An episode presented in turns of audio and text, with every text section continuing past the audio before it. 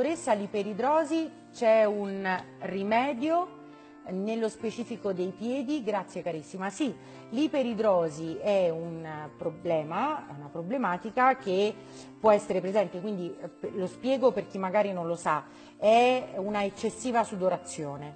che eh, si può presentare sia a livello ascellare, sia a livello delle mani, sia a livello dei piedi eh, il rimedio c'è, non è un rimedio definitivo quello che posso proporti io, perché il rimedio definitivo prevede un intervento chirurgico a tutti gli effetti e io non lo eseguo non essendo il mio campo eh, di intervento. Quello che fa la medicina estetica per l'iperidrosi ehm, riduce notevolmente questa problematica a tempo determinato ovviamente, quindi eventualmente poi si deve ripetere, attraverso l'utilizzo del Botox. Quindi il Botox a particolare diluizione iniettato in maniera specifica, perché il trattamento dell'iperidrosi prevede una iniezione da parte del Botox diversa rispetto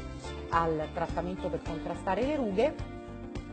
eh, consente di ridurre questo fastidio e quindi l'eccessiva sudorazione per circa 6-8 mesi, quindi andrebbe ripetuto due volte l'anno. Le mani eh, sono un problema ovviamente sociale molto importante perché ovviamente chi ha una sudorazione eccessiva delle mani eh, fa fatica anche magari a dare le mani al,